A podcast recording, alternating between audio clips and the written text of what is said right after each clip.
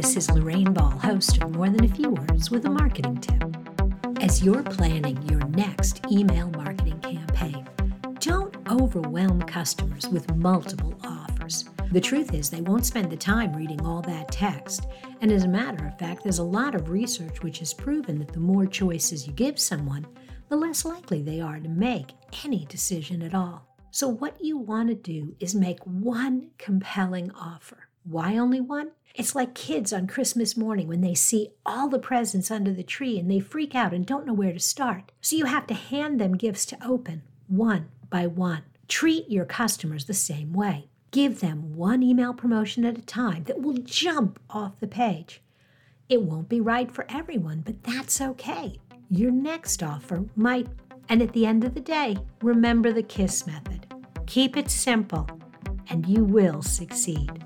Looking for more marketing tips? Be sure to check out all the resources at digitaltoolbox.com.